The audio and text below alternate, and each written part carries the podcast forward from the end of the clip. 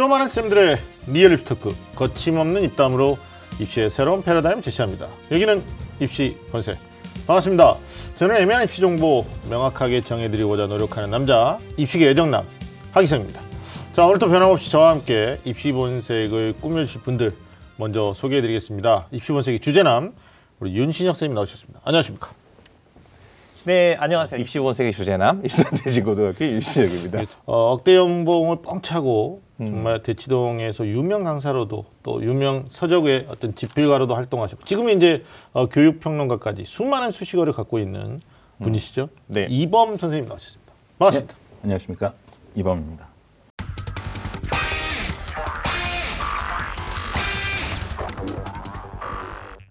자 다음은 이제 마지막으로 최상위 학생들에 대한 얘기인데 그 뭐 TV 보다 보니까 음. 이 엄마들의 정보력 싸움이 초반부에 많이 나옵니다. 그리고 후반부에도 그게 권력이 되고요.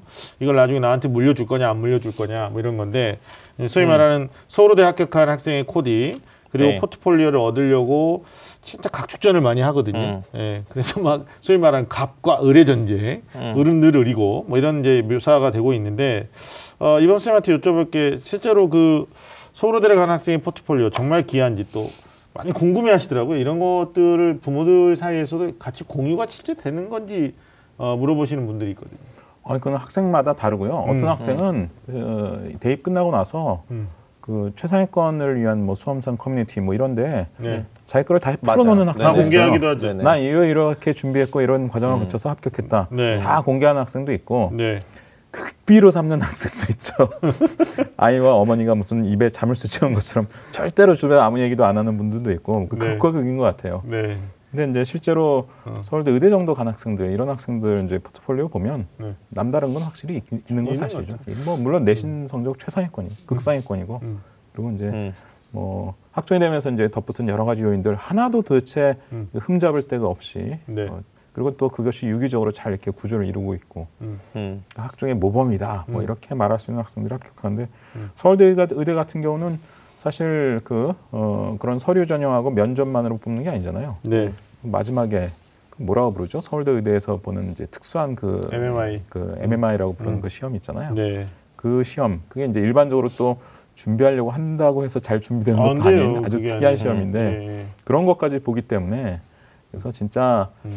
야 고도로 여러 가지 방식으로 진짜 완벽한 애를 뽑는구나 그렇죠. 이런 느낌을 들게 하는 경우가 많죠. 그러니까 뭐 이게 선배들의 포트폴리오를 단순하게 승계받는다고 해서 어, 합격이 보장되는 건 아니다. 근데 제가 학교 현장에서 느낀 것 중에 하나는 우리 일산대진고등학교였던 걸로 기억하는데 어, 이제 저희가 일반적인 설명에 이게 개론과 강론을 쭉 얘기하면 구체적인 사례는 명문대로 또 진학시킨 학부모님이 나오셔가지고 경험담들을 또 엄마들한테 이렇게 그런 걸 듣기를 좋아하시죠. 엄마들이 그러니까 되게 좋아하시더라고요. 부모님들이 음. 듣고 싶어 하는 거는 네. 항상 그런 거예요. 음. 준비되지 않았는데 성공한 이야기나 네. 어, 기적적인 거. 그렇죠. 어, 준비되지 않는데 성공한 이야기. 네.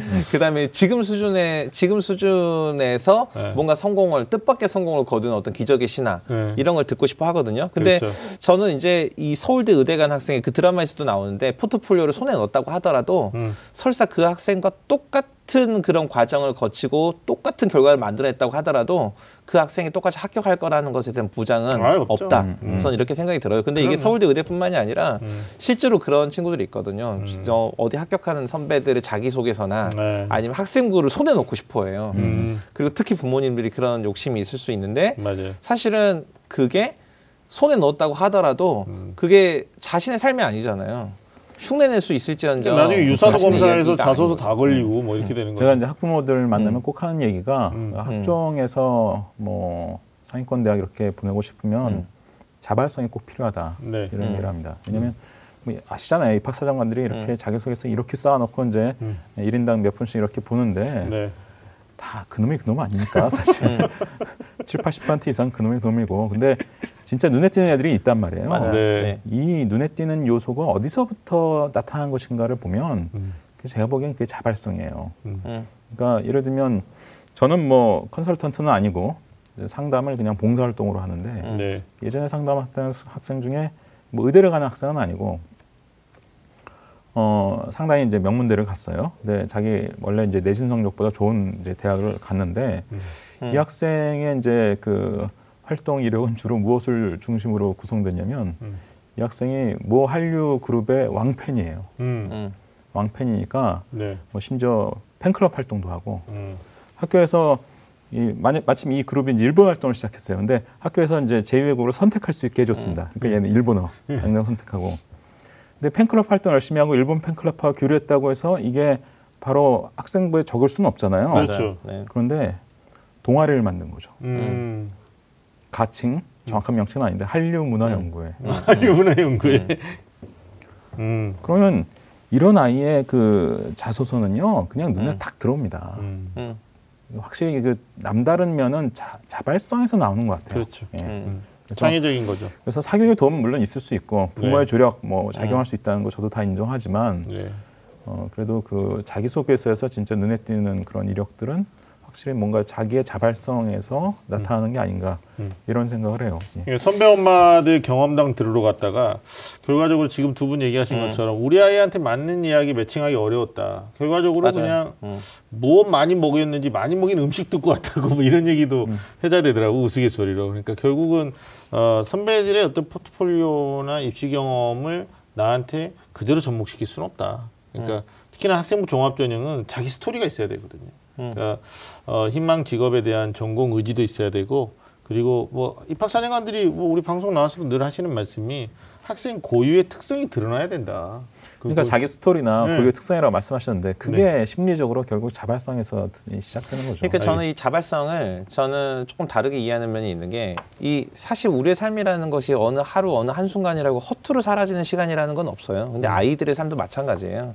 아이들이 학교에서 엎드려 자는 것 같고 아무것도 안 듣는 것 같지만 교훈 평가 같은 거 받아보잖아요. 이런 거 나와요. 선생님 저 계속 엎드려 있었지만 선생님이 계속 듣고 있었어요. 아이들이 이렇다고요. 네. 그러니까 아이들이 겉으로 보기에는 엉망진창인 것 같고 아무 생각 없는 것 같고 밥이나 축내는 것처럼 보이지만 우리가 삶을 한 번도 허투루게 살아가지 않은 것처럼 아이들도 그렇게 살아요. 근데 중요한 건 뭐냐면 네. 누군가 말을 듣고 마치 그게 그럴 듯 해가지고 음. 없는 것을 있는 것처럼 안 하- 하고 싶지 않은 걸 하는 것처럼 해가지고 만들어 놓는 것은 음. 선생님 말처럼 자발성이 없다 보니까 그 어느 것도 자기 이름으로 자기 입으로 말할 수가 없어요. 근데 음. 그냥 뭐가 됐든 그냥 자기의 진정성이라는 관점에서 진짜 하고 싶은 거, 음. 진짜 관심이 갔던 거, 진짜 진짜 하려고 했던 무엇인가를 조금 조금씩 하다 보면요.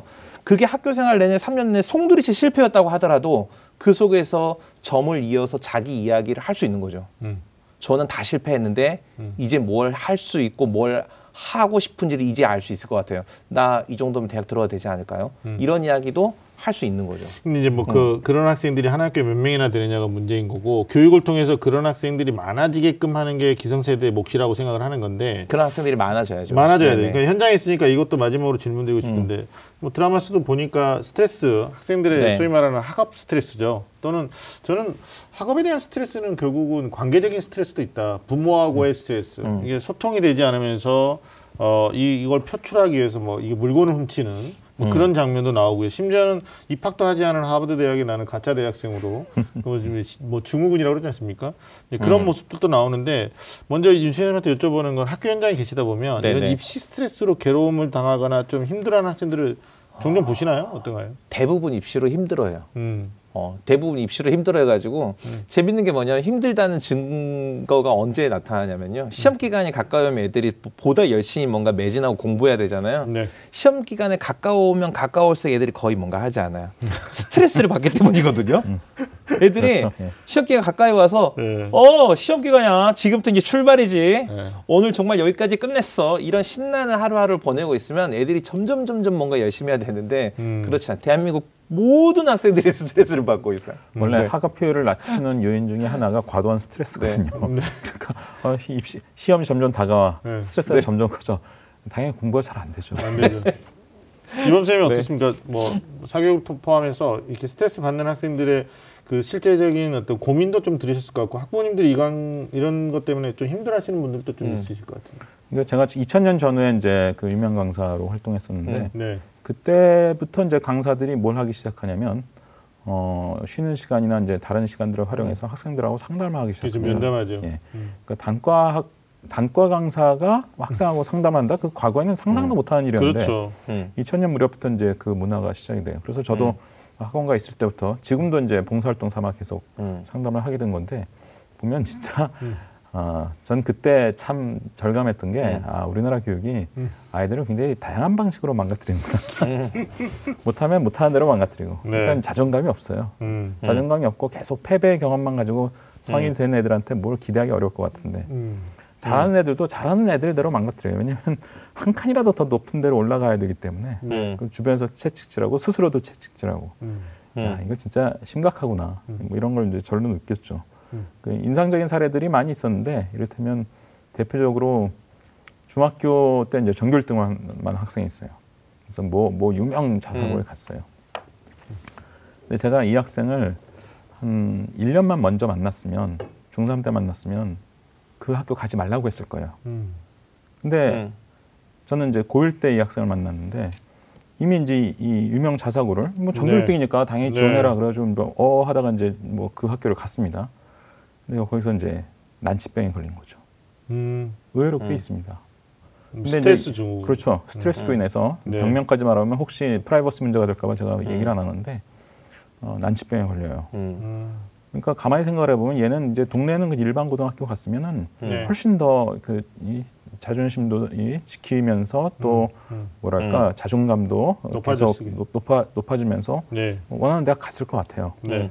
근데 결국 그 상황에 빠지면서 네. 스스로 이제 무너지기 시작한 거죠. 음. 어 근데 이런 사례들 우리가 이제 많이는 잘 못 봐요. 왜 못 보겠습니까? 성공 사례만 맞아요. 음. 학원에서 광고하죠. 어, 부모가 막 입소문 음. 내죠. 자랑하죠. 그리고 TV에서도 보도해주죠. 네. 실패하면 아무도 얘기를 안 해요. 음. 저는 대시동으로 이큰 뜻을 품고 자녀 교육에 큰 음. 뜻을 품고 이사간 분들 음. 실패한 분이 더 많다라고 봅니다. 저는 네. 실제로는. 음. 근데 실패하면 아무도 얘기를 하지 않기 때문에 음. 뭐 그거 누구 자랑이라고 어디 얘기하겠습니까? 음. 사실 다 성공하는 것처럼 성공담만 보니까 사실 그래 보이는 거지. 그 음. 뒷골목의 그 황량한 풍경이란 건 이루 말할 게 음. 없는 거죠, 사실. 제가 이 말 안 하려고 그랬는데 이게 이런 음. 얘기하면 고루하다, 진부하다 이런 말씀 하실 수 있는데 그러니까 이- 우리 이제 이범 선생님도 그렇고 2000년대 초반, 중반, 그다음에 음. 이제 2010년을 넘어가면서 이제 좀 있으면 2020년대예요.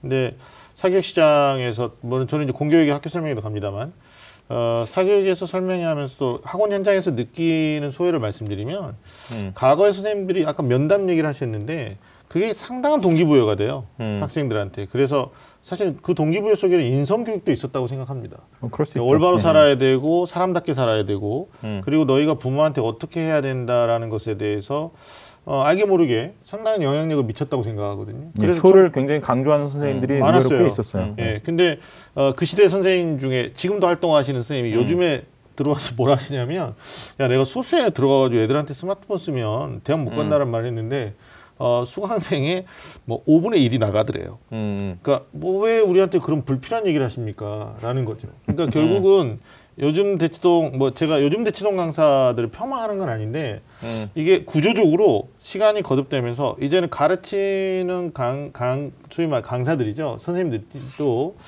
그냥 이제 아 요즘 그렇다 요즘 애들한테 음. 옛날처럼 뭐 동기부여를 하기 위해서 또 소위 말하는 정신교육 또 멘탈적으로 이런 접근하려고 하면 수강생을 잃는다 음. 차라리 그들이 인정하고 그냥 존중하고 아주 기능적인 것만. 기능적인 것만 테크니컬하게 접근하려고 하다 보니까 저는 사교육 시장이 과거에 음. 있었던 어떤 좀 인감이라고 해야 될까요? 음. 네, 부모 이런 부모님 계셨거든요. 야, 네.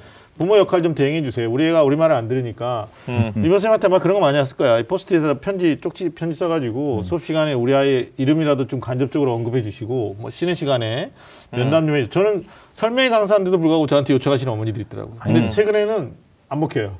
예전에는 네. 사실 심지어 그 집안 사정을 어느 누구보다도 잘 알게 되는 경우들도 있어요. 막 그렇죠. 상담하면서 네. 학생 상담도 많이 하지만 학부모 상담하는 경우도 있거든요. 맞아요. 하소연하고 네. 심지어 자기가 남편 몰래 어디 땅을 사놨는데 애를 위해서 쓰려면 어떻게 쓰면 되냐 이런 질문하는 분도 계셨고 놀랍네요. 예. 예. 근데 어쨌든 네. 가면 갈수록 뭐 음. 이건 뭐 꼭 사교육이 아니라 공교육 쪽도 음. 마찬가지인 것 같은데 음. 아이들의 기대 자체가 음. 그냥 좀 기능적인 기대 정도로만 그냥 끝나버리는 그러니까요. 그래도 사교육보다는 상대적으로 공교육에서는 음. 좀 전인 교육이랄까 음. 뭐 학생들의 좀 포괄적인 인성까지 포함하는 어떤 그런 그 이끌어 이끌어가는 그런 그런 식으로 이끌어가는 이런 문화가 좀 나, 그래도 공교육은 남아 있다라고 보이는데 사교육은 이제 그런 건 거의 음. 없어진 어, 것 같아요. 그 기대하기 좀 힘들 것 같다라는 생각도 음, 들어요. 지금 저한테 물어보시는 거죠? 네, 공교육은 어떻습니까? 네. 그 말씀하신 것처럼 제가 이제 학생들한테 말 그대로 아까 말씀해 인성 교육 뭐 음. 이런 거 할 때 이런 얘기해요. 내가 오늘 너희들에게 쓸데없는 시간을 너네들과 보내려고 한다. 이거 정말 쓸데없는 시간이다. 뭐 이런 얘기 하거든요. 그래서 너네 봐라 인생에서 쓸데 있는 것과 없는 게 있는데 인생에 가장 쓸데없는 게 뭔지 아냐? 친구다. 친구를 이용해 먹겠니? 돈을 빌려서 띄어 먹겠니? 음. 근데 우리 삶에서 우리에게 쓸데 있는 것들을 우리에게 어떤 부를 가져다주고 우리의 밥을 먹여주지만 쓸데없는 것들이 삶의 의미를 이야기한다. 음. 내가 지금 너네와 쓸데없는 걸 하겠다. 그럼 애들이 아 선생님 이런단 말이에요. 아. 그리고 나서 제가 겨울방학 때 방과후로 이 존 스튜어트 밀의 자유론 강독을 해보자 하고 음. 강좌를 개설했는데 한 명도 신청하지 않은 거예요. 왜 그랬을까요? 이 말씀을 드린 이유는 뭐냐면 제가 실제로 우스갯소리지만 우스 이 우스갯소리 안에 이 참담한 마음이 일정 부분 네. 들어 있는데 음. 아이들이 마음도 아이들이 마음이 누가 자신에게 진심으로 무슨 말을 하는지는 알지만 네. 지금 당장 우리에게 필요하고 내가 어쩔 수 없이 해야 되는 무엇인가가 있다고 아이들이 생각한다는 거예요. 음. 실제로 학교에서 보면요. 학생들이 동아리를 선택하거나 아니면 읽어야 될 책을 선택하거나 교내에 참가하는 이 선택의 기준은 어, 누군가가 설계해 줬는지는 잘 모르겠고요. 음. 또는 자신이 어떤 가이드를 받아서 그런 결심을 각, 계획과 결심을 갖고 있는지 모르겠지만 자신의 그 결심과 계획 안에서 이득이 된다고 생각하는 어떤 것들만 선택하려고 노력해요. 네. 음. 음. 학교는 끊임없이 그런 것들 이외에 삶의 의미 있는 것들을 가르치려고 노력하긴 하죠. 네. 근데 하지만 음. 어, 우스갯소리였지만 제가 지금도 얘기하면서도 음. 아 서글퍼 이런 마음이 들 정도로 네. 학교가 힘든 상황인 건 분명합니다. 네. 알겠습니다. 학생들 스트레스 얘기하다 보니까 그 주변에서 영향력을 미치는 사람들의 어떤 자세나 태도까지도 우리가 좀 짚어보게 됐는데 분명한 건 아직 아이들은 어리다는 거죠. 어, 그들에게 상당한 영향력을 미쳐야 된다. 임팩트 있는 영향력을 미쳐야 된다. 그래서 음. 그들의 삶이 달라져야 된다. 그래서 네. 우리가 이제 청출어람이라는 말을 많이 했었던 건데 최근에 모르겠습니다. 공교육은 어떤지 모르겠는데 사교육에서는 제가 그런 모습을 목격하기가 음. 좀 어려운 부분은 어, 한편으로는 학부모님들의 음. 문제도 좀 있다. 그러니까 수업 시간에 쓸데없는 얘기하지 마라. 수업만 해라. 그러니까 애한테 주입해라. 뭐 이런 것만 음. 요구하시는 동네도 있다고 하니까 뭐 음. 모든 지역은 아니겠지만 그렇다고 하더라고요. 어떤 네. 수업에 학부모들이 판단해서 쓸데없다고 생각하면 교장 선생님한테 전화를 하신다고 하더라고요. 아, 학교에도? 네네네. 오, 알겠습니다. 자, 드라마는 현실의 거울이라는 말이 있습니다. 아, 이번에는 이제 드라마에서 제기된 다양한 교육 또 입시 음. 문제 우리가 좀 지금까지 얘기했는데 어, 대한민국 입시의 현주소를 좀 되짚어보는 시간 가져보죠. 먼저 어, 입시 코드의 등장이 이제 학생부 종합전형하고 연관이 깊다 라고 우리가 앞에서 얘기를 했고요. 또 그렇게 생각하는 사람들이 많습니다. 음. 따라서 엄마의 정보력을 넘어서서 입시 코드까지 있는 최상위권 학생들 또 그들이 학종 리그에서 그들만의 리그다 뭐 이런 얘기도 있는데 어, 이길 수 없다 그들을 뭐 이런 어, 생각이 있습니다. 그러니까 결국은 어, 부모의 어떤 경제적인 부, 뭐 정보력, 뭐 이게 어, 우리가 이 드라마를 통해서 뭐 드라마 얘기 이제 그만해야 되는데요. 음, 음. 어, 어떻게 보면 좀 픽션적인 요소까지 가미되면서 어떤 책 극강까지 간 그런 상황이 아닌가 싶은데 이런 의견들은 좀 선생님 어떻게 보십니까? 일단 어, 여러 가지 전형 요소를 동시에 준비해야 될수록 음. 음. 꼭 학종이 아니더라도 그렇다는 겁니다. 네. 학종이든 뭐 음. 무엇이든 음. 상관없이 네. 여러 가지를 동시에 준비해야 되는 이런 상황일수록 누군가가 전략과 어, 음. 매니지먼트를 제공해 주기를 기대하는 네. 이런 잠재적인 수요는 늘어난다라고 봐요. 네. 그것을 이제 특히 최상층에서 음. 코디라든지 이런 것을 통해서 충족시키는 것을 이제 음. 대중들이 알게 된다면 네. 이거는 뭐 교육의 타당성 뭐 이런 여부를 떠나서 네. 일단 이제 분노감 같은 게 치밀 가능성이 있죠. 음. 음. 저는 사실 그 작가가 상당히 그런 것들을 음. 노리고 좀 음. 집필을 음. 한게 아닌가 하는 음. 생각도 좀 드는데 네. 실제 학종을 통해서 이제 대학에 진학한 실적을 보면 서울대를 제외한 어, 서울 지역 top 10 대학의 학종 입학자 중에서 일반고 비율은 70%, 네. 서울대만 50%. 네. 그러니까 서울대를 제외하고 본다면 뭐 그리 낮지 않죠. 네. 일반고 비율이 상당히 높은 편이고. 네. 근데 그럼에도 불구하고 누군가는 부모와 사교육의 조력을 받아서 네. 음. 전략과 매니지먼트 이것을 통해서 음. 어쨌든 학종을 통해서 성공하는 사례들이 나올 것이고 네. 뭐 학교에서 같은 교실에서 이제 생활하는 사이니까 누군가는 그걸 또 알게 될 거고 음. 내 친구가 저러고 있네 그렇죠. 알게 될 거고 음. 음, 그럼 결국 과연 이 제도가 계속 안정적으로 유지되고 학종에도 나름대로 또 바람직한 측면들이 있는데 이런 것을 계속 발전시킬 수 있을 것이냐 음. 아, 상당히 저도 참 헷갈려요. 네. 음. 아니 그래도 뭐 그 여러 가지 정책적으로도 이제 스님께서 아이디어를 많이 내시고 또 어, 정부 출범될 때도 이렇게 학생부 종합전형의 전반적인 문제 이제 학생 학교 생활 기록부 작성과 관련돼서도 상당히 좀 혁신적인 아이디어를 많이 제공하셨던 걸로 저는 혁신적인 것까지는 아니고요. 저는 네. 저는 더하기 개혁을 하지 말고 빼기 개혁을 해라. 음. 그러니까 뭘 더하게 만들면 다들 네. 싫어하는데 뭘 하지, 하지 않아도 된다고 빼면 좋아합니다. 음. 그러면 수능도 절대악이 아니고요. 학종도 절대악이 아니에요. 네. 근데 그 중에서 이제 뭔가 핵심적으로 문제되는 부분을 이제 어떻게 개선할 거냐. 음. 학종은 빼야 됩니다, 뭔가를. 음. 저는 계속 줄국 주장한 게 소논문하고 음. 수상 실적을 제발 빼라. 네. 이두 가지를 빼라고. 음. 나머지는 뭐, 뭐 독서이력이나 자기소개서나 뭐 나름 또 교육적인 가치가 있을 수 있으니까 네. 이두 가지가 사실 부모나 사교육 조력이 가장 크게 작용할 가능성이 높은 거니까. 네. 근데 다행히 이제 올해 고1부터는 음. 어, 수상 실적은 남지만 학기당 소논- 하나, 소논문은 학기당. 빠지죠. 네, 네, 수상, 수상 실적도. 뭐, 네. 뭐 여러 개 수상했다 할지라도 한 학기에 하나만 네, 활용할 수 맞습니다. 있게 이제 이렇게 네. 바뀌었고 근데 소논문도 약간의 사실- 변형된 형태로 뭐 재량 과목 형태로 들어갈 수도 있다. 뭐 이런 우, 이 우려가 있는데 이런 건 또 어떻게? 이제 세부 지침이 아직 나오지 않았으니까 그건 이제 지침을 보면 알 거고요. 네. 저는 하여튼 아직까지도 수상 실적을 다 빼지 못한 것에 대해서 상당히 좀 아쉽습니다. 아니, 어차피 결국은 학- 학기당 하나, 학년당 하나, 학기당 하나죠. 수상 실적은 학기당 하나죠. 예, 네. 그걸 네. 위해서 또 아이들은 또 무한 경쟁을 해야 되는 거기 때문에 또 거기에서 도태되는 학생들도 생기는 거고. 음. 정부가 이제 부동산 정책을 내니까 음. 어, 음. 그러면 똘똘한 집 한 채 강남에 남겨야지 이런 심리가 늘었다 그러잖아요. 네. 비슷할 것 같아요. 수상 실적도 음, 다 없애버렸어야 되는데 사실 음, 어, 학기당 하나는 허용한다 네. 이렇게 음. 돼버리니까 네. 이거저거 이제 시도해보고 그 중에 제일 똘똘한 거 하나 이제 써먹자 음, 이런 심리로 음. 가게 될 것 같아서 네. 어, 수상 실적 화- 어, 활용을 한 학기당 하나로 제한하는 것은 뭐 그리 큰 효과가 있는 정책은 아닌 것 같아요. 네. 알겠습니다. 자, 재밌는 사실은 이제 정시를 확대하면 실제 강남권 학생들의 서울대 진입이 좀 더 쉬워진다. 왜냐하면 수학 능력 시험에 대한 대비를. 좀 더 어, 밀착해서 집중적으로 할수 있기 때문이다라는 의견인데 원점으로 돌아가서 한번 여쭤보고 싶어요. 어, 먼저 우리 윤치현 쌤한테 지금 이제 최근에 사회적 분위기가 학종대 수능 아닙니까? 다시 말하면 음. 수시 학생부 전형 종합전형 뜻밖의 그렇게 됐어요. 네, 처음에 아니면- 문제 출발은 이게 네, 아니었는데. 정시를 갖다가 네. 조금 더 늘려서 어, 건강한 경쟁을 시켜야 된다. 이거 건강하다는 음. 표현이 좀 그렇긴 합니다만은 음, 네. 예, 어느 쪽이 더 학생들에게 공평할까라는 건데 음. 우리 교수님이 그 어떤 학교 입장을 떠나서요. 어, 네네. 학교 현장에서 아이들을 가르치고 있는 입장이니까 공평한 쪽은 어디입니까? 아, 이건 답이 나와야 돼요. 뭐 이거 두리뭉실하게 답변하면 안 되고. 어, 저는 이게 네. 둘이 뭉실한 게 아니라 지금 현재 체제 하에서 어느 쪽 어느 쪽 하나를 선택할 수 없다 이런 관점인데, 음흠. 그러니까 아까 이범 선생님 얘기했듯이 그 이전으로 잠깐 돌아가면 이 학종이 학종이 공정하지 않다 뭐 이랬잖아요. 근데 그게 사실 부모라든지 특히 부모의 재력을 통해서 학생들에게 도움을 줄 수 있는 요소, 개입할 수 있는 요소가 너무 여지가 크니까 네. 이게 공정하지 않다고 보여주는 거거든요. 그럼 학종 완전 폐지되고요.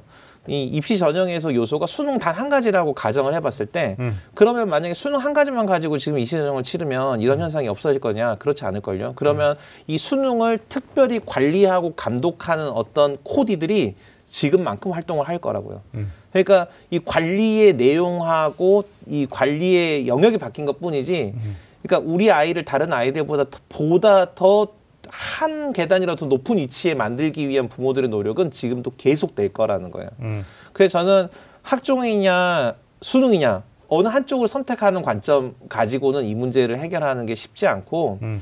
어, 근본적인 관점에서 사실은 이제 문제가 던져질 만큼 다 던져졌어요. 드라마까지 나왔으면 이제 막장, 거의 다 막장까지 다 간 거 아니에요. 최악의 상황까지 이야기했으니까. 네. 어, 그런 관점에서 다시 한번 생각해 볼 때다, 지금이. 음. 그런 정도 결론을 저는 갖고 있는 것 같아요. 어떻습니까? 수능이 과거에 정시로 많이 뽑았을 때 이렇게 심각한 사회적 문제를 많이 야기했었던 건가요? 우리가 지금 망각하고 있는 건가요? 어떻습니까, 선생님?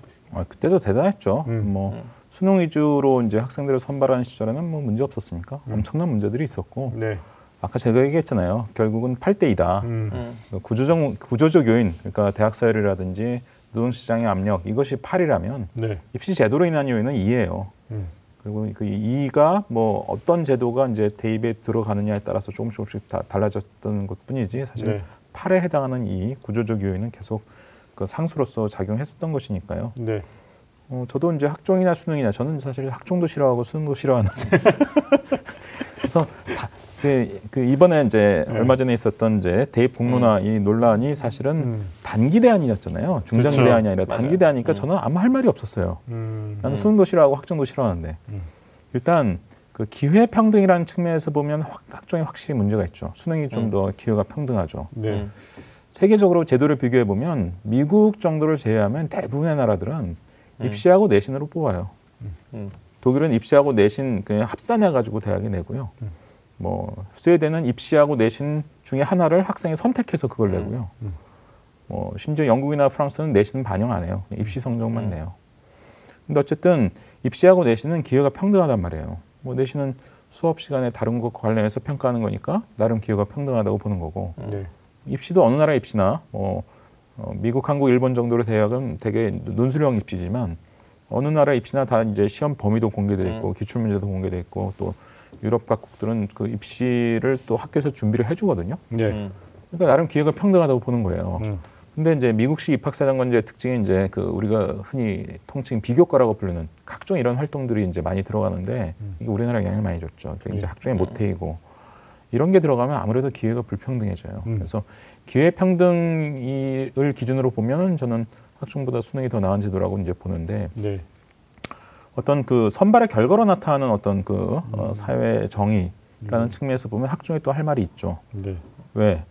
어, 수능으로 명문대 입학한 학생들 중에 일반고 비율과 학종으로 들어간 학생들의 일반고 비율을 보면 좀 비슷하게 나오는데 네. 그런데 소득 분포를 보면 상대적으로 학종으로 들어간 학생들이 저소득층이 더 많은 음. 이런 결과가 나오고 음. 네. 또 여러 가지 이제 전문가들이 시뮬레이션 해보면 정시 즉 수능으로 이제 더 많이 뽑는다고 만약 이제 가정하면 어떤 결과가 나올 거냐 그럼 확실히 뭐 특목고 자사고 또 강남 학생들이 유리해지는 네. 그렇죠. 이런 결과가 나오죠. 어려서 또, 또 사교육 시장은 조정될 것이고. 그래서 결국 공정성이라는 것을 어떤 기준으로 잡느냐에 따라 답이 달라지는 것이고 네. 그래서 그 선발의 결과의 어떤 사회적 정의라는 측면에서 보면 학종이 좀 더 나은 측면이 있지만 음. 기회 평등이라는 측면에서 보면 또 수능이 더 나은 점이 있고 네. 그래서 저는 단기적으로는 참 답이 없다. 네. 저는 그러니까 사실 근본적으로 이렇게 생각해요. 우리 한 그 작년에 비트코인 사태가 막 이렇게 전국적으로 막 엄청 이슈가 됐을 때 저는 그때 문득 그런 생각이 들었는데 아 더 이상 국가가 주도하는 경제 성장 어, 국가가 중심이 되는 어떤 경제 시스템이라는 것 자체에 대한 변화가 근본적으로 올 수 있겠다라고 생각을 했는데 저는 사실 그 입시 제도와 관련된 사회의 논쟁과 이 논란을 보면서 느, 느끼는 건 뭐냐면 음. 우리가 아이를 키우는 주체는 부모잖아요. 그럼 이 아이를 키우는 주체로서의 부모는 아이가 자기 자신보다 행복한 삶을 바라면서 아이를 양육하고 키우거든요. 네. 우리가 아이를 키우는 목적은요. 국가의 구성원으로서 국민을 만드는 거긴 하지만 그게 전부는 아닌 거예요. 그러니까 교육이 국가가 어떤 하나의 트랙을 정해놓고 하나의 방식으로 어떤 하나의 교과서로 어떤 하나의 시스템으로 가르치는 것을 너무 오래 해오다 보니까 마치 이게 전부인 것처럼 생각하면서 발생하는 어떤 문제라는 생각도 들고요. 지금 지금 작년에 통계청이 이제 작년 2018년도 국정감사에서 사교육 시장 규모를 발표했단 말이에요. 18조예요. 그럼 만약에 어, 학종이 됐든 수능이 됐든 사교육 유발하는 요인이 너무 크니까 이 사교육을 위해서 이런 거 다 없어야 된다라고 하면 그 18조 시장을 만들어내고 생업에 종사하고 있는 수많은 사람들은 국민이 아니에요? 그건 아니잖아요. 음. 그러니까 우리 사회는 사실은 긍정적으로 생각해 보면 전 세계 어느 나라보다 후세대를 가르칠 수 있는 교육에 대한 역량이 엄청난 나라예요. 이걸 국가가 독점해서 누가 진짜고 가짜고 어느 것이 좋은 방법이 나쁘고를 결정할 게 아니고 조금 다양한 패러다임과 다양한 루트를 만들면 훨씬 더 효율적이라는 생각이 들고요. 네. 전 당연히 이제 다음 질문에서 이범 선생님 얘기하실 거라고 저는 기대를 하는데 음. 어 올해 또그 그 매년 뭐 그렇게 막 공신력이 있지는 않지만 세계 대학 순위라는 걸 발표한단 말이에요.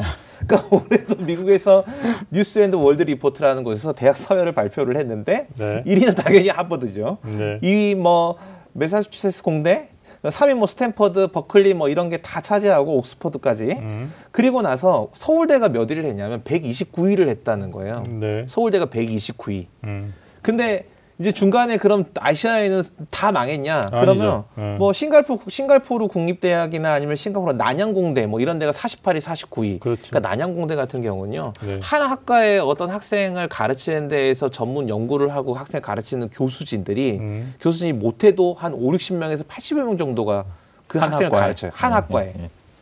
그만큼 국가에서 한 학생을 가르치는데 정말 배울 만한 대학 교육 과정, 고등 교육 과정을 만들고 다양한 과정을 만들고 지원을 한다는 거예요.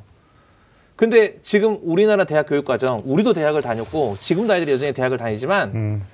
어, 4년 동안 대학을 다니면 140학점, 150학점을 다니고 나왔을 때 4년을 다니고 연간 등록금이 얼마인지 아시죠? 서울 top10 하면은 보통 1년 평균이 800에서 900 정도 되고요. 국공립 대학을 해도 300 이상을 줘요. 어, 서울시립대가 아주 예외적인 대학을 하면은 그렇게 애들이 4년 동안에 4년 동안 그 학비 그것만 들겠어요. 대학을 다니면서 학생들이 소모하는 어떤 다른 비용들까지 다 하면은 거의 집 한 채 값을 내면서 다니면서 아이들이 대학을 다니고 와서 자기 삶을 제대로 이끌어 갈 만한 어떤 능력을 충분히 배워올 수 있느냐. 음. 저는 부족하다고 생각해요. 음. 그래서 이 고등교육에 대한 이 대학 교육에 대한 어떤 국가에서의 어떤 관점도 새롭게 바꿀 필요가 있고 지원도 재정을 지원해줘서 대학이 이렇게 저렇게 돈을 막 그렇게 쓰는 게 아니라 근본적으로 뭐 새로운 방식의 어떤 고등교육 시스템을 만들 필요도 있어 보여요. 네. 아니, 그러니까 학종과 수능으로 다시 돌아오면 어, 네. 수능을 갔죠, 통해서 너무. 예, 수능을 통해서 입학하는 학생들의 일반고 네네. 음. 비율과 특목고 비율 또는 서울 중심과 지방의 비율을 논하는 것도 중요한 부분이긴 한데 사실 학종이 이렇게 되면 안 됐던 거예요. 학종을 처음 도입할 때 정말 순기능이 많았었던 거거든요. 그러니까 공부가 아닌 어떤 학생이 가지고 있는 잠재된 능력, 그 포텐을 봐서 대학들이 뽑아줘야 된다라는 취지에서 도입했던 건데 요즘은 어떤 영국으로 가고 있냐면 학종이 아니면 공교육을 정상할 수 없다. 수업을 제대로 듣지 않는다 학생들이 그러니까 교실이 붕괴된다라는 쪽으로 이제 몰아가는 일부 현직 교사들도 있더라고요. 근데 이거는 고등학교만의 문제가 아니라 요즘 중학교 가면 난리도 아닙니다. 그러니까 선생님한테 욕하는 학생도 있고요. 뭐 그런 지역이 있다 그래요. 그게 뭐 우리 동네가 아니면 다행이다라는 정도로 학부모님들 사이에서 얘기가 도는 정도니까 그러니까 어 요즘 그런 데잖아요. 학교 선생님한테는 막말로 하- 하는 아이도 있고 학원에 가가지고 선생님한테는 막말을 못하고 뭐 이런 것 때문에 결국은 음. 학종을 유지해야 된다라고 주장하시는 분들이 있는데 정말 저는 제왕적인 혁신이 필요하지 않는가 우리 교육에 이제 인구수도 줄어들고 있단 말이에요. 지금 어, 지난해 신생아가 31만 명이었으니까 20만 명대로 줄어들고 있으면 경쟁력 없는 대학은 이거 뭐 제가 또 사립학교 문제법 이것도 생기 이것도 문제가 될 수도 있지만 대학은 어쩔 수 없이 구조조정 될 거라고 보는 거니까 자연스럽게 이거 여쭤보고 싶어요. 어, 방금 말씀하셨던 것처럼 드라마 제목에서 좀 남다르죠. 특정 대학의 이니셜을 따가지고요. 집도 이렇게 이름을 지었던데 어, 대학생이라는 문제 참 많이 거론됐습니다. 선생님한테 여쭤보고 싶은 거 이 시스템 우리 바꿀 수 없는 건지 그대로 이제 우리 아이들 지금 현재 초등학교 다니고 있는 아이들 그들에게 비전이 없는 이 대학생의 세습을 또 해줘야 되는 건지 한번 교육평론가로서 좀 의견을 많이 내시니까 이거 좀 말씀 좀 부탁드릴게요. 그 세계에서 대학 서열이 제일 심한 나라가 이제 한국하고 대만 음, 정도고 대만. 그보다 조금 덜한 나라가 일본, 네, 그보다 조금 더 덜한 나라가 미국. 네, 거의 대학이 평준화돼 있다라고 볼 수 있는 나라가 이제 프랑스하고 독일. 음. 물론 프랑스는 이제 그랑제꼴이라는 별도의 기관이 있고 하지만 독일은 진짜 대학이 수준이 다 비슷비슷해요. 네, 그래서 저한테 그렇게 물어보는 분들이 있어요. 우리나라도 대학 평준화 할 수 있지 않느냐. 근데 독일하고 프- 예, 프랑스나 스웨덴 같은 나라들은 대학 평준화가 어떻게 가능했냐면 사립대가 없어요. 음, 음. 독일에 사립대가 몇 개 있는데 그 정부가 다 돈을 대주는 그러니까 음. 우리가 생각하는 사립이. 아니에요. 음. 그러니까 일시에 다 평준화 시키는 게 가능했던 거예요. 독일은 2차 대전 끝나고 이제 평준화 됐던 거고 프랑스는 1969년에 단번에 평준화를 음. 시켜요. 우리나라는 우리나라 모든 대학생의 75%가 사립대를 다닙니다. 음. 사립대 비율이 무지무지하게 높은 아주 예외적인 나라예요. 그래서 예. 이 대학 평준화까지는 안 되고 하지만 공동 입학 시스템을 만드는 건 저는 가능하다고 보는데 음. 뭐 그러니까 사립대와 사회적 대타협을. 해야 돼요. 음. 음, 특히 서울 수도권 지역 유세 사립대들과 네, 저는 그 사회적 대타협의 그 주된 그 수단은 돈이라고 생각하는 거예요. 음.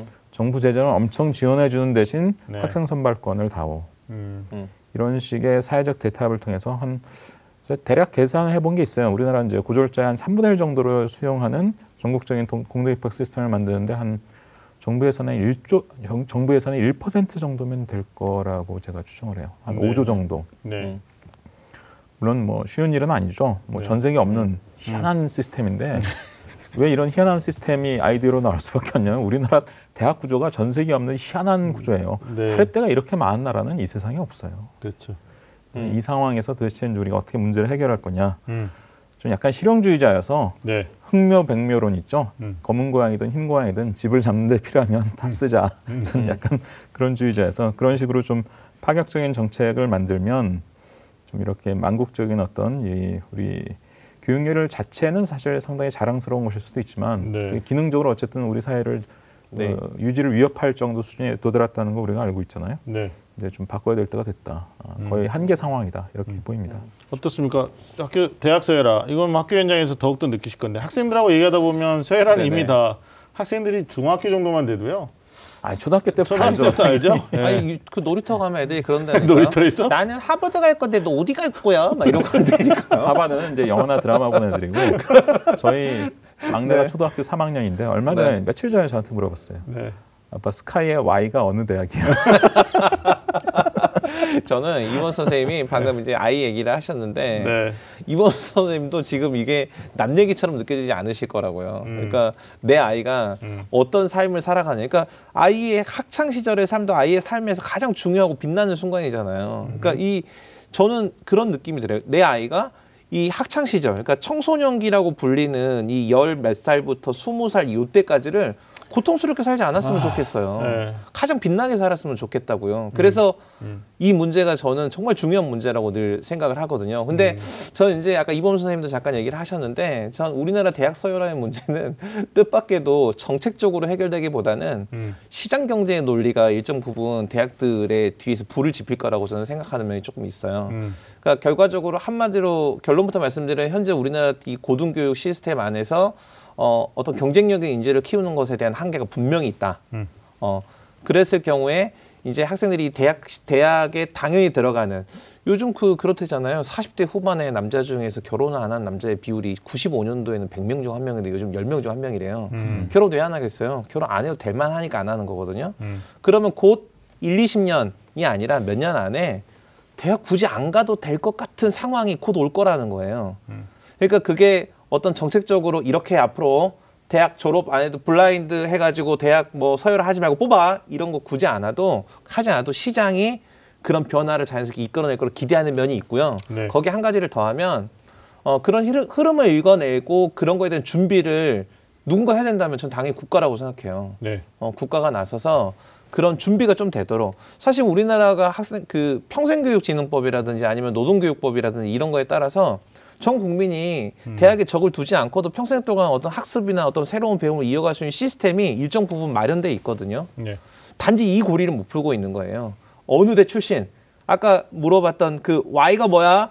그 음. Y를 나와야지만 뭔가 경쟁력을 가지고 있는 것 같은 그런 믿음. 네. 음, 이걸 뭔가 불식시킬 수 있는 방법을 찾아야 될 필요가 있죠. 네.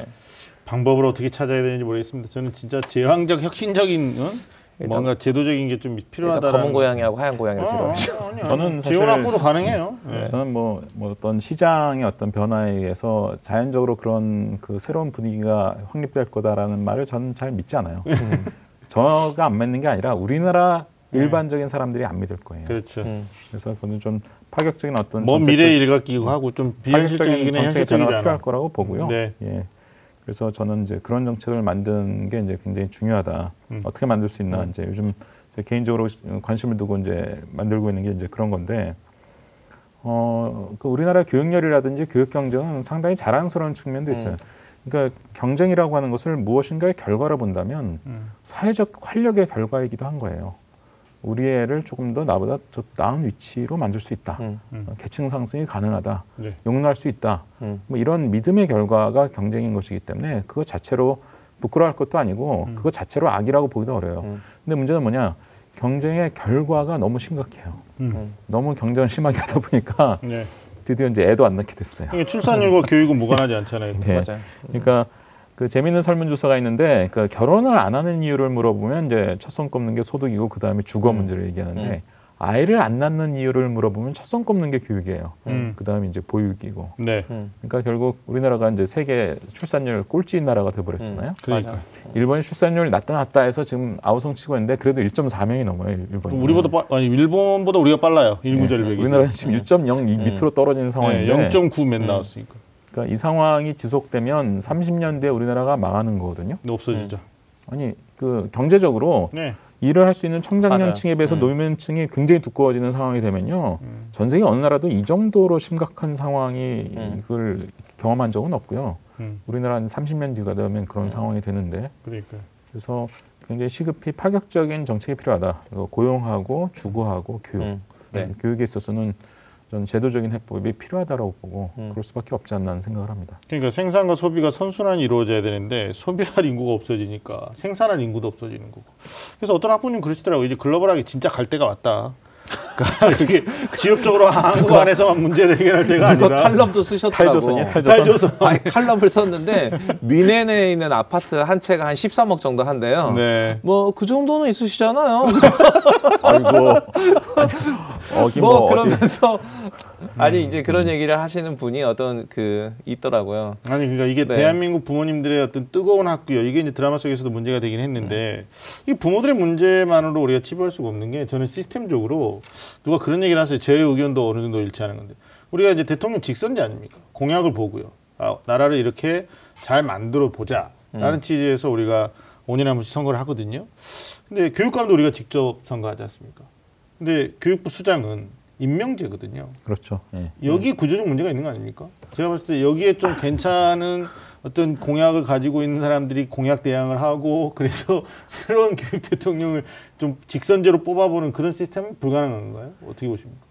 이좀 역설적인 얘기인지 모르겠는데 역대 대통령 선거 중에서 교육 공약을 가지고 가장 재미를 본 분이 음. 이명박 대통령입니다. 아 그래. 음. 자사고, 뭐 맞아요. 고교 다양화 300, 뭐 네. 이렇게 해가지고 네. 그리고 이제 그때 입학사정관제 뭐 확 드라이브를 걸기 시작하죠. 네. 이런 것들이 다 대선 공약에 나와 있었고 음. 어 그때 분위기는 지금과 많이 달랐습니다. 사회 분위기가 상당수 그 국민들의 호감을 샀어요. 아. 음. 근데 그 이후에 우리 교육의 이제 어떤 뒤틀려진 측면, 네. 과잉 경제로 인한 문제를 어. 어떻게 근본적으로 해결하자는 그런 공약이 어. 그런 공약이 나온 그런 대통령은 아직 없었다라고 저는 봅니다. 그래. 미래에 이제 음. 그런 대통령이 나와야 되는 상황인 거죠. 예. 나오겠죠? 나오게 만들어야죠. 우리가 나 우리 뭐셋 중에 가위바위보 진 사람이 할까요? 가서 얘기하는 걸로. 가서 이야기하는 걸로. 가서 얘기하는 네, 걸로. 25세기 뭔가 영향력을 미쳐야 되고 선생님 어떻게 보시는지 모르지만 저희들 나름대로는 아우성을 치고 있거든요. 근데 뭔가 비- 미동이 없어요. 변화가 일어나지 않아서 하여튼 큰 변화의 계기는 결국 대학 시스템의 변화에서 나올 음. 것이다. 그럴 수밖에 없다. 네네 네. 맞아요. 만약 거기서 나오지 않으면 음. 어떤 국민도 그 정책을 신뢰하지 않을 것이다. 저걸로 문제 해결 안 될 거야라고 생각할 것이다. 네. 그래서 실제로 학교 현장에서도 그 2015 개정교육과정을 완성을 하고 지금 1학년, 2학년 이제 2학년이 시행이 되거든요. 그러면서 고교 학점제라든지 이런 교육 과정에 다양화를 꾀하는 어떤 정책들이라든지 평가 방법들이 음. 지금 모두가 세팅이 돼 있으면서 정상 가동이 되지 않고 있어요. 네. 네. 그러니까 만약에 이게 정상 가동이 되지 않으면 실제로 현재 이 중등 교육 과정에 있어서의 어떤 이 시스템이 음. 어, 자폭하는 상황을 우리가 그냥 지켜봐야 되는 상황이 될 수도 있는 거죠. 음. 네. 알겠습니다. 뭐 부모님들 뜨거운 학구열은 자기 자녀, 당신의 자녀를 좋은 대학에 소위 말하는 스카이 명문 대학에 입학시킴으로써 본인의 사회적인 지나치기나 체면 어, 유지하려는 도구적 수단으로 쓰는 것처럼 포장되기도 하는데 사실 요 근래 학부모님들의 좀 needs를 보면 어, 아니다 자연의 순리는 내가 먼저 세상을 떠나는데 아이가 자립하는데 경쟁력이 있는 뭐 대학 가는 게 좋지 않겠냐 확보해야 되지 않겠냐 그러니까 좀 과거하고 조금씩 음. 패턴이 좀 달라지고 있는 것 같다라는 느낌도 들고요. 그다음에 저는 좀 이런 것도 마음이 아파요. 그냥 이건 뭐, 뭐 부인할 수 없는 건데 어느 순간부터 대학은 뭐 진리를 탐구하거나 학문의 요람이 아니라 어떤 취업을 위한 도구적 수단으로 이미 전락되어 버렸다라는 거죠. 대학이 늘면서 결국 네. 그렇게 될 수밖에 음. 없었던 거죠. 그러니까 그 많은 대학생들이 다 진리를 탐구한다? 나라가 굶어 죽죠. 음. 그러니까 대학 교육이 대중화되면서 네.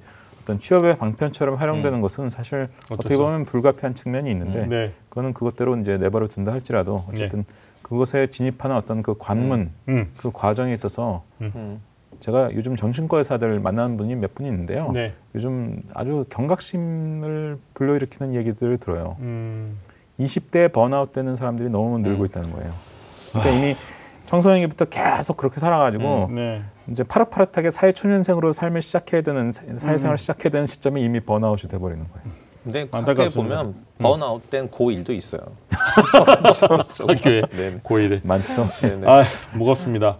우리가 뭐 가볍게 드라마에 시작한 내용이었는데 이게 뭐 작가가 의도했던 뭐 기획자가 의도했던 의도하지 않았던 이게 뭐 교육의 전반적인 문제, 사회 음. 전반적인 문제까지 우리가 이야기를 나누지 않았나. 거기서 어떤 제도적으로 시스템적으로 개선이 필요하다는 어떤 결론전까지 나눠봤습니다. 자, 지금까지 드라마 속 입시 전쟁 현실인가에 대해서 다양한 이야기를 나눠봤습니다. 네, 드라마에서 그리고자 하는 것은 바로 좋은 교육, 좋은 입시란 무엇인가를 시청자들로 하여금 생각하게 만드는 것이 아닌가 싶습니다. 자, 마지막으로 선생님들이 생각하는 좋은 교육, 또 입시란 무엇일지 우리 윤시현 선생님부터 말씀 부탁드리겠습니다. 저는 그 자기 자식 잘 키워보겠다고 관심 갖고 노력하는 부모들 무슨 잘못이 있겠습니까?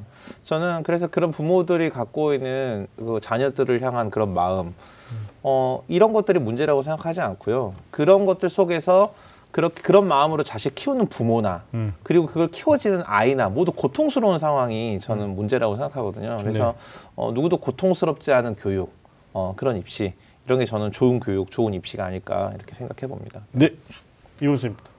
어, 저는 요즘 그 학부모 대상 강연을 할 때면 꼭 빼놓지 않고 하는 얘기가 있는데요. 그 효자 효녀의 기준이 바뀌었다는 거예요. 음. 누가 효자 효녀냐? 하고 싶은 게 있는 아이가 효자 효녀다. 네. 저는 우리나라 교육의 가장 철저한 실패 지점은 모티베이션에 실패하는 것이라고 봐요. 아무것도 하기 싫은 애를 만들어내는 교육이 돼버렸어요. 20대 번아웃 되는 교육. 음. 그래서 결국 우리 교육의 그 가정 수준에서나 또는 국가 수준에서 이 목표가 바뀌어야 된다. 네. 하고 싶은 게 있는 아이를 키워내는 교육. 음. 그것이 성공한 교육이고 또 그런 아이가 이제 효자 효녀다. 네. 이 말씀 드리고 싶어요. 네, 고맙습니다. 하고 싶은 일을 찾기 위해서 중학교 1학년 때 자유학년제를 실시합니다. 그러나 이게 얼마나 실효를 거두고 있는지 고등학교 3학년 학생한테 물었더니 긍정적인 답변은 나오지 않더군요. 저는 이 말씀 마지막으로 드리고 싶은 건 경쟁에는 반드시 상대가 필요합니다. 그 상대와의 페어플레이죠. 공정한 게임을 해야 된다는 건데 어, 멋진 경기에는 배려도 있습니다.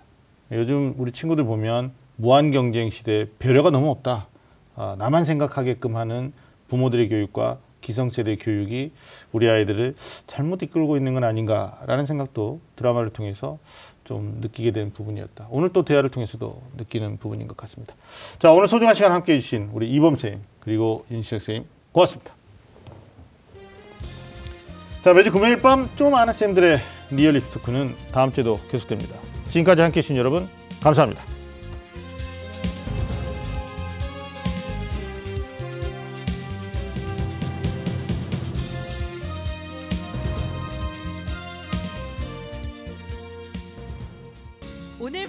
좋았나요? 방송에 대한 응원 이렇게 표현해 주세요. 다운로드하기, 댓글 달기, 구독하기, 하트 주기. 더 좋은 방송을 위해 응원해 주세요. 다운로드하기, 댓글 달기, 구독하기, 하트 주기. 기억하셨죠?